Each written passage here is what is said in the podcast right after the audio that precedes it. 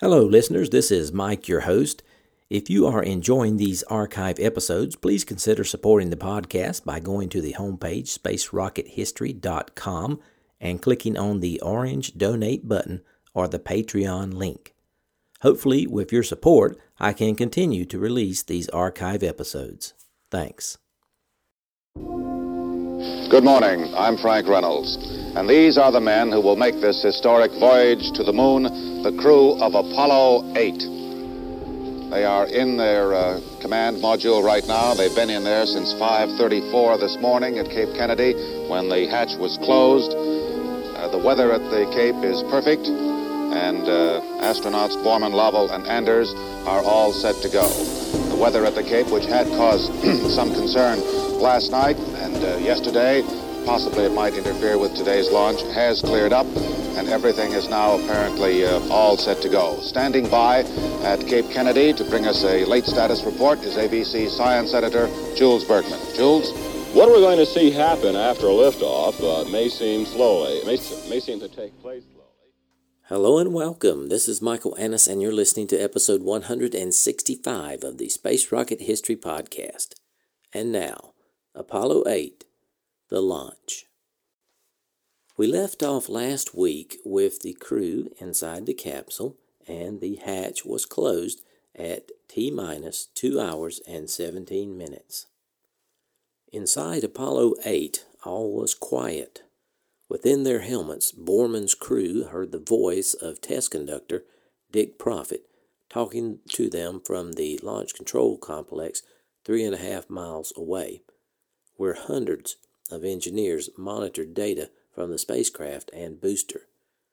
For most of the next hour, they followed his instructions, setting switches as part of the complex process of readying the command module for flight. Over in the right couch, Anders was amazed at how calm he felt. It was just like a simulation. He was almost bored. Around Pad thirty-nine A, the glare of floodlights yielded to a clear dawn. During a break in the switch settings, out of the corner of his eye, Anders noticed something moving. He looked over at a window in the protective heat shield, called the boost protective cover, that covered the command module. A hornet buzzed around and landed, working for a short while, then flew off and returned. Anders thought to himself, "Wow, did that hornet ever pick the wrong place to build a nest?" Far below, the great rocket was filling with fuel. If disaster threatened now, while the Saturn was still earthbound, the men would scurry out of their craft and into a small gondola attached to a slide wire stretching from the launch tower to a concrete bunker. And if there wasn't time for that, Borman could, with the twist of a handle, fire the escape rocket poised above the command module's nose, whisking them up and away from the disaster. But an abort from the pad involved considerable risk of injury, and that was something everyone hoped would not be necessary. Meanwhile, one thousand yards from the pad, armored tanks stood at the ready in case the men had to be rescued. Inside Apollo eight, Borman asked Dick Proffitt, "How is the booster doing?" Proffitt assured him that all was well. Now I have a series of clips from Jack King taking us down to the T-minus fifteen minutes mark. I edited these clips to include the most important events in the least amount of time. Meanwhile, on the launch vehicle side, uh, with the Saturn five, the crew here in the control center during this period exercising the flight computer in the instrument unit. This is the brains or guidance system of the Saturn five launch vehicle, and throughout the countdown uh, we run a number of computer tests with the flight computer and various other elements of the instrument unit to assure that it will be working properly. The hatch is now closed. Our countdown is still proceeding, and all is still go at this time at two hours, fourteen minutes, twenty-eight seconds and counting. This is launch control. two hours, nine minutes, fifty-seven seconds and counting. countdown proceeding satisfactorily at this time. Spacecraft test conductor Dick Proffitt directing some command checks between Houston Flight, the Mission Control Center in Houston, and the Apollo eight spacecraft. Command module pilot Jim Lovell responding as the commands are sent to the spacecraft. Coming up shortly will be some checks of the abort advisory system uh, between the crew here on the ground and the Apollo eight astronauts. This uh, particular test is led by the launch operations manager, Paul Donnelly, who has a responsibility uh, late in the count and during the early portion of liftoff to recommend aborts to spacecraft commander Borman if required.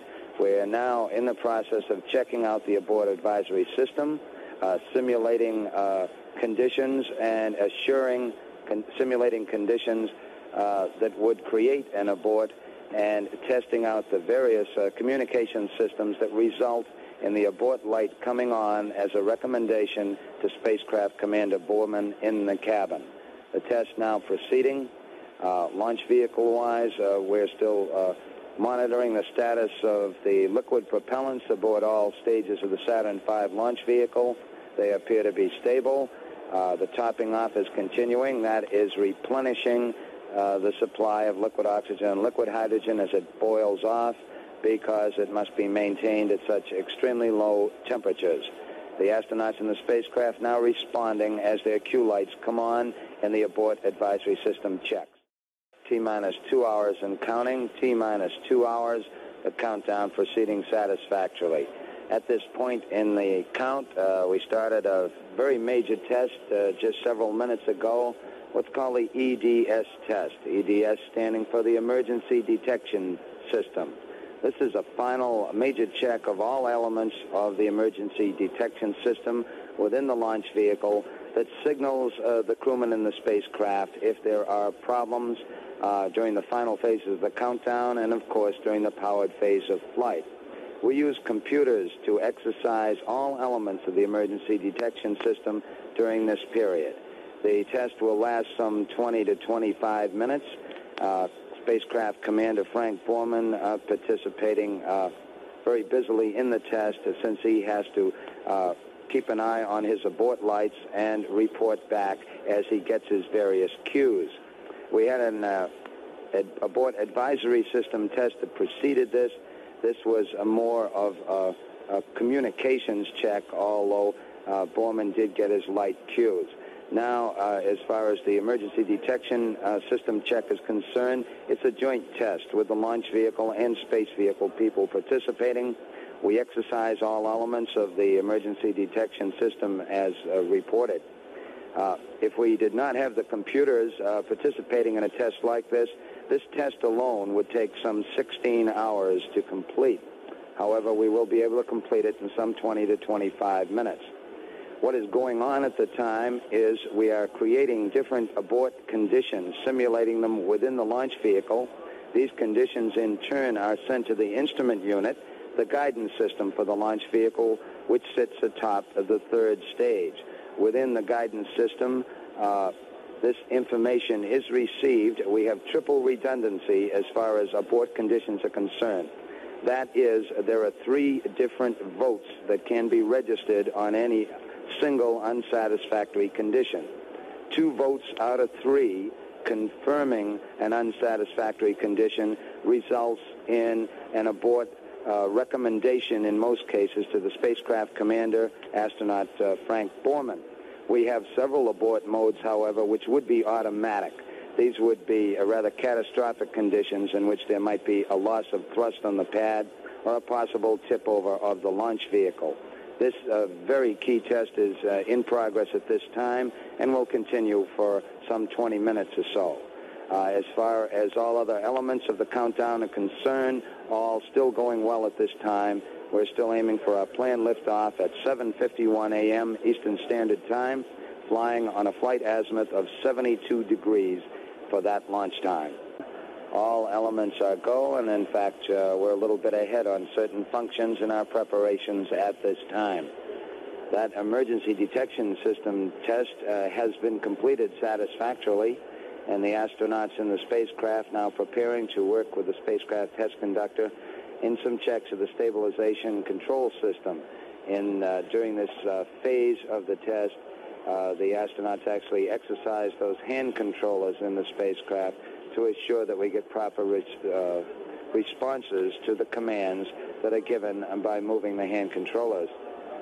Astronauts uh, Jim McDivitt and David Scott, who are the commander and command module pilot for the Apollo nine mission, have arrived here in the control center and will view the countdown from an observation booth.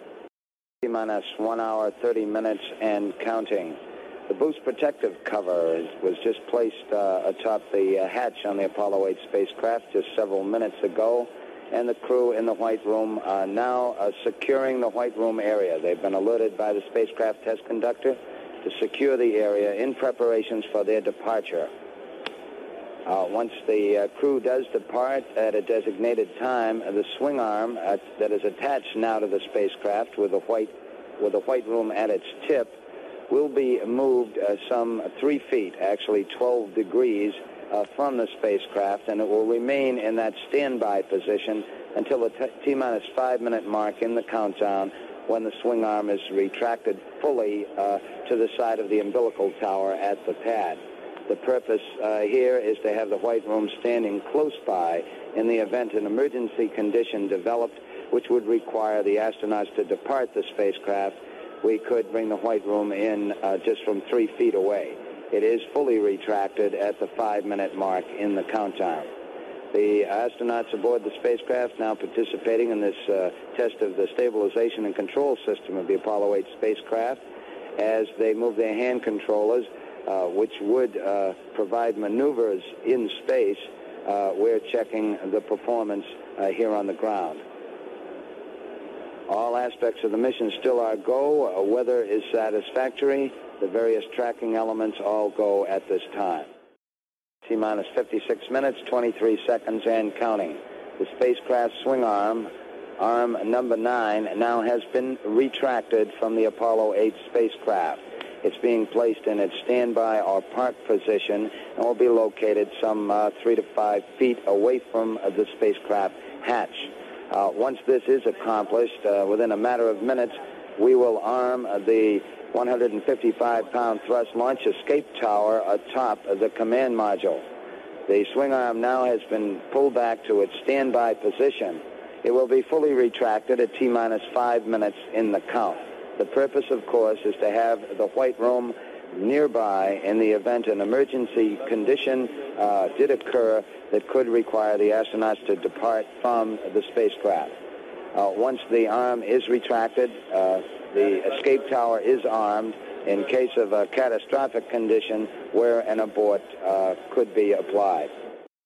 T-minus forty-eight minutes and counting. T-minus forty-eight, and we are go for the Apollo eight countdown at this time. The crew in the spacecraft still uh, performing some final checks. Astronaut uh, Frank Borman, the spacecraft commander, just a few minutes ago gave a weather report of his own when he reported that the three-man crew could barely see what looked like some pink clouds out the window. Borman had earlier asked for a weather report from spacecraft test conductor Dick uh, Proffitt. Meanwhile, here in the firing room at uh, the Launch Control Center, some three and a half miles from the launch pad, the countdown still progressing satisfactorily here, and the crew is gearing up so for some final checks of the range safety uh, command destruct system. This, these are the uh, destruct elements aboard the various stages of the vehicle that uh, would destroy the vehicle in flight if required, if the vehicle went off its trajectory. Of course, uh, the astronauts uh, would be aborted uh, from the vehicle if such an event did occur. During this period, uh, working with the Air Force Eastern Test Range tracking elements, we do check out the command safety receivers to assure that if uh, such a condition were required, the abort system and the destruct system would actually be able to receive the signals and accomplish the job. T-minus thirty-nine minutes and counting. T-minus thirty-nine, and we are go for our countdown for the Apollo eight mission to the moon at this time. Just uh, in progress as uh, this announcement came up was another key milestone in our countdown preparations, the power transfer test. This is uh, where we go from external power to the flight batteries aboard the Saturn five launch vehicle to assure that they are all working properly. Then, in order to preserve these batteries, we return again to external power. Uh, the final switch to internal power on the batteries occurs at about the fifty-second mark in the count. There are some fourteen batteries in the Saturn five. The Apollo eight crew of astronauts Frank Borman, Jim Lovell, and Bill Anders standing by in the spacecraft as this test is in progress. T-minus thirty-one minutes and counting. T-minus thirty. Our countdown progressing satisfactorily. Still aiming toward our planned liftoff time of seven fifty-one a m Eastern Standard Time. The Apollo eight crew, astronauts Frank Borman, Jim Lovell, and Bill Anders standing by in their spacecraft three hundred twenty feet above the launcher base at Pad A, Complex thirty-nine, here at the Kennedy Space Center. The astronauts are standing by for another uh, major function that will be coming up shortly, and that is pressurization of the propellants for the engines they will use in space. These are thrusters, so-called quad thrusters. There are sixteen of them located on the service module portion of the spacecraft. These are the thrusters that enable them to maneuver in space. We appear to have had a successful power transfer test with the launch vehicle, Uh, in which we went to internal power on the flight batteries, but then returned to external power in order to conserve those batteries. Just a moment ago, astronaut Frank Borman asked his uh, spacecraft test conductor how the launch vehicle was doing, and the report that came back was the launch vehicle is doing fine. This is Apollo Saturn Launch Control at T-minus twenty-six minutes and counting. We are proceeding at this time. In progress at this time, we are pressurizing the propellants for the spacecraft uh, engine systems that would be used in a space environment. Astronaut Jim Lovell, the man who sits in the middle of the seat and who is the command module pilot, is reporting back to spacecraft test conductor Dick Proffitt on the status of the propellants. We pressurize these propellants, propellants with helium. The countdown has been going very well since it was picked up at ten fifty-one p m Eastern Standard Time last night. Shortly before we resumed the count, the nine point eight million pound mobile service structure was moved to its parked position some seven thousand feet from the pad. About an hour later, we began the propellant loading of the Saturn five launch vehicle. In some four and a half hours, we loaded uh, close to a million gallons total of liquid oxygen and liquid hydrogen aboard the three stages of the Saturn five. We now have a vehicle standing three hundred sixty feet, three hundred sixty-three feet, that is, and weighing six point two million pounds on the launch pad here at the Kennedy Space Center. We're continuing to top off the liquid oxygen and liquid hydrogen supplies uh, because they must be maintained under extremely cold temperatures. They will continue to boil off, and we continue to replenish the supply down to the final minutes of the count. T-minus sixteen minutes and counting. The Apollo eight space vehicle is go for our planned liftoff at this time. We have just completed our transfer to full internal power with the fuel cells aboard the Apollo eight spacecraft. This was confirmed by uh, spacecraft commander Frank Borman. Final checks on the flight azimuth going on at this time, and we're also synchronizing the clocks in the spacecraft with the Mission Control Center in Houston. Following are some of the highlights that will be coming up over the final phases of the count. We'll have a final status check at about five minutes and thirty seconds, and at the five-minute mark, the Apollo access arm, the top arm, will be fully retracted uh, to its fallback uh, position. The countdown sequencer will be armed at four minutes and thirty seconds, and we'll get a clearance uh, for launch from the range at the four-minute mark in the count. The key event will come at three minutes and six seconds. It's identified in the procedures as the firing command, and it's the start of an automatic sequence. It starts at three minutes and six seconds and leads up uh, to the ignition of the five engines in the first stage of the Saturn five. Those engines, the sequence for the engine ignition will start at eight point nine seconds. As we build up the thrust, we should get a commit. That is that we have satisfactory thrust coming out of all five engines and have built up a thrust level close to the seven and a half million pounds of thrust required for this rocket. We should get a liftoff at zero. Up until now, Borman, Lovell, and Anders had known in the back of their minds that there was the possibility that a malfunction would turn this countdown into just another practice run, and they would have to climb out and try again another day. But now, as the count reached T-minus fifteen minutes, there seemed to be no doubt. They were really going. In the control center, the flight surgeons monitoring telemetry from the spacecraft saw Borman's heart rate start to climb. T-minus eleven minutes and counting. T-minus eleven, and our count is still go at this time. Coming up uh, shortly, uh, about five minutes from this time, actually, we'll retract to its uh, full fallback position, the spacecraft access arm, which is at the three hundred twenty foot level uh, at the spacecraft. The uh, astronauts, astronauts Frank Borman, Jim Lovell, and Bill Anders, going through some final communications checks with the crew here in the control center. These are checks of the V H F communications, the very high-frequency communications that will be used after liftoff. We want to assure ourselves that, that they will be operating satisfactorily. Also coming up, the astronaut crew will be busy on some final checks of the AstroComm circuit. This is a special circuit in which the board uh, recommendations uh, could be given to the astronauts if the indications were received as such here in the control center, some three and a half miles from the launch pad. Also, Mission Control Center in Houston can send these same recommendations. We've now passed the ten minute mark in our countdown.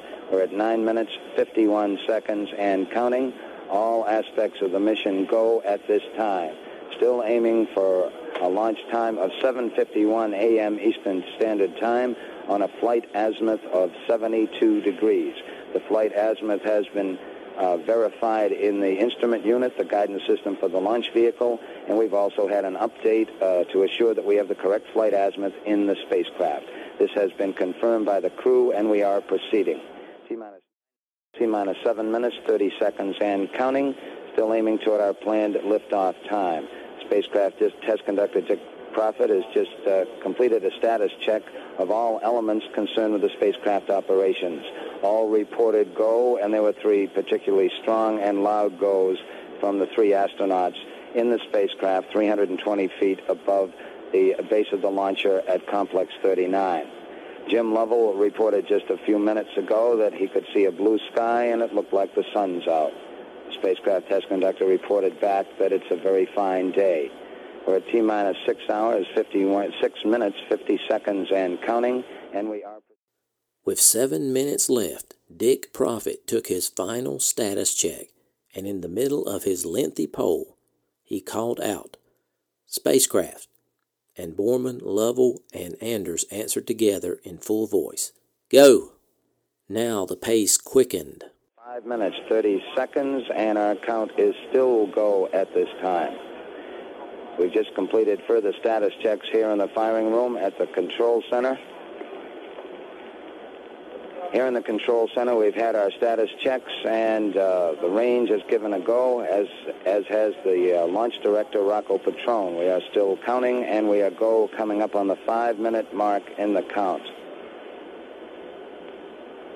Mark, T-minus five minutes and counting, T-minus five. At this point, the Apollo access arm should be coming back, and it is now moving back at the three hundred twenty foot level to its fully retracted position, high atop the tower at Pad A. Our countdown still proceeding at this time at the four minute mark. In the countdown, the overall count will be turned over to the launch vehicle test conductor.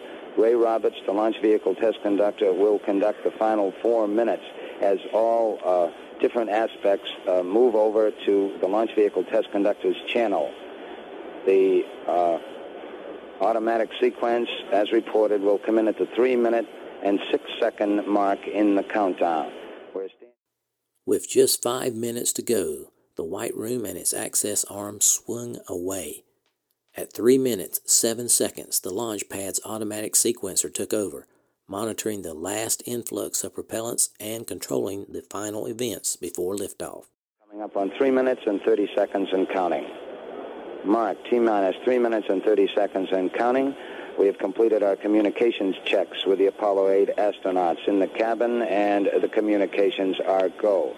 Coming up shortly, we'll uh, be in the automatic sequence where we have a completely automatic uh, checkout of the launch vehicle from uh, three minutes and six seconds down.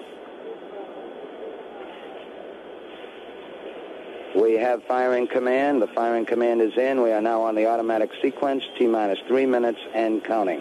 During this period, once we do get the firing command, the various tanks within the three stages of the Saturn V launch vehicle begin to pressurize. pressurize. They all must be under pressure before we're ready to launch. We have a sequence status board here in the control room that will give us readouts on the overall status of the space vehicle as we reach the terminal phases in the countdown. Now, two, two minutes, thirty-two seconds, and counting. Our status board indicates that all aspects are ready. Instrument unit is ready. Spacecraft ready. Final check of the emergency detection system. That ready light also on.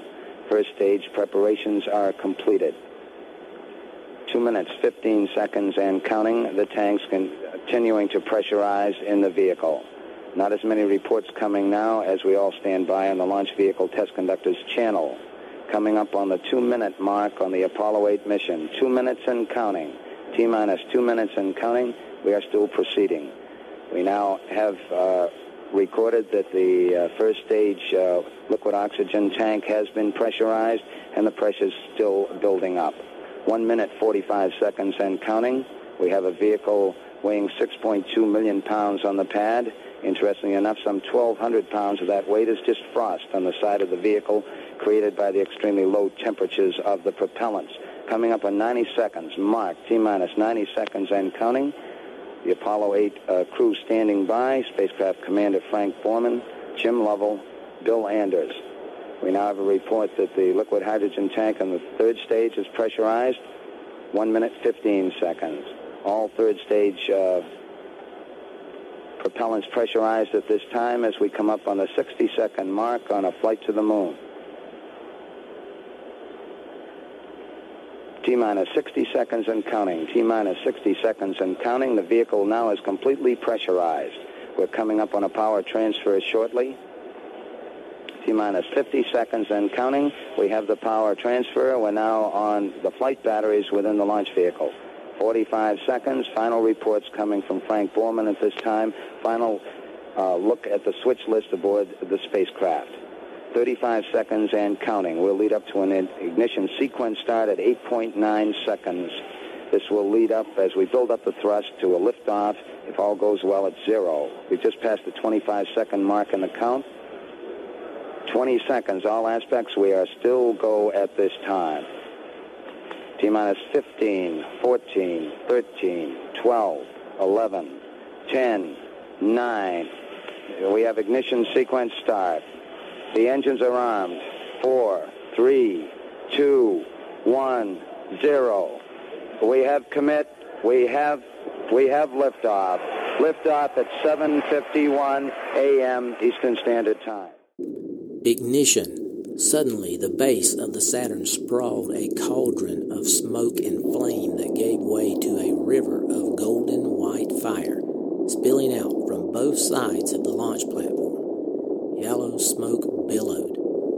For long seconds, the Saturn strained against a set of enormous hold-down clamps while the first stage engines built up to full power. Up in the command module, there was no noise or vibration, but somehow Borman and his crew could sense the growing power far beneath them. At T-minus three seconds, there came a distant rumbling, like thunder on the horizon, that swelled into a roar. Finally, in the midst of the heightening commotion came a sudden and mild jolt, and Borman's crew heard Proffitt cry, "Lift off!"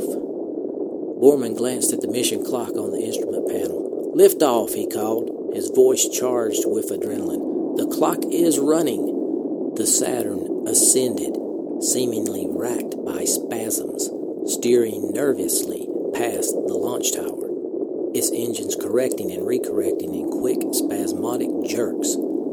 Up in the command module, these corrections translated into sudden, jarring motions that threw the men from side to side against their harnesses. No simulation had ever hinted at the violence of this ride. In the post-flight debriefing, Anders would say only that he was impressed by the Saturn's very positive control. But in reality, he felt as if he were helpless prey in the mouth of a giant, angry dog. After After all those simulations, if the first ten seconds were this different, what would the rest of the flight be like? Long seconds passed in thunder while the rocket climbed its own length and still higher. Borman's crew barely heard Proffitt shout, "Tower clear!" The danger of collision with the launch tower passed. They were climbing.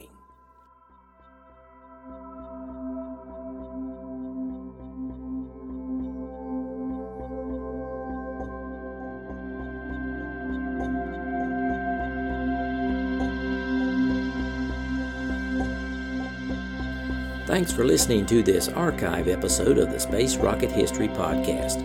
If you are financially able, please support the podcast by going to the homepage, space rocket history dot com, and clicking on the orange Donate button or the Patreon link. Thanks.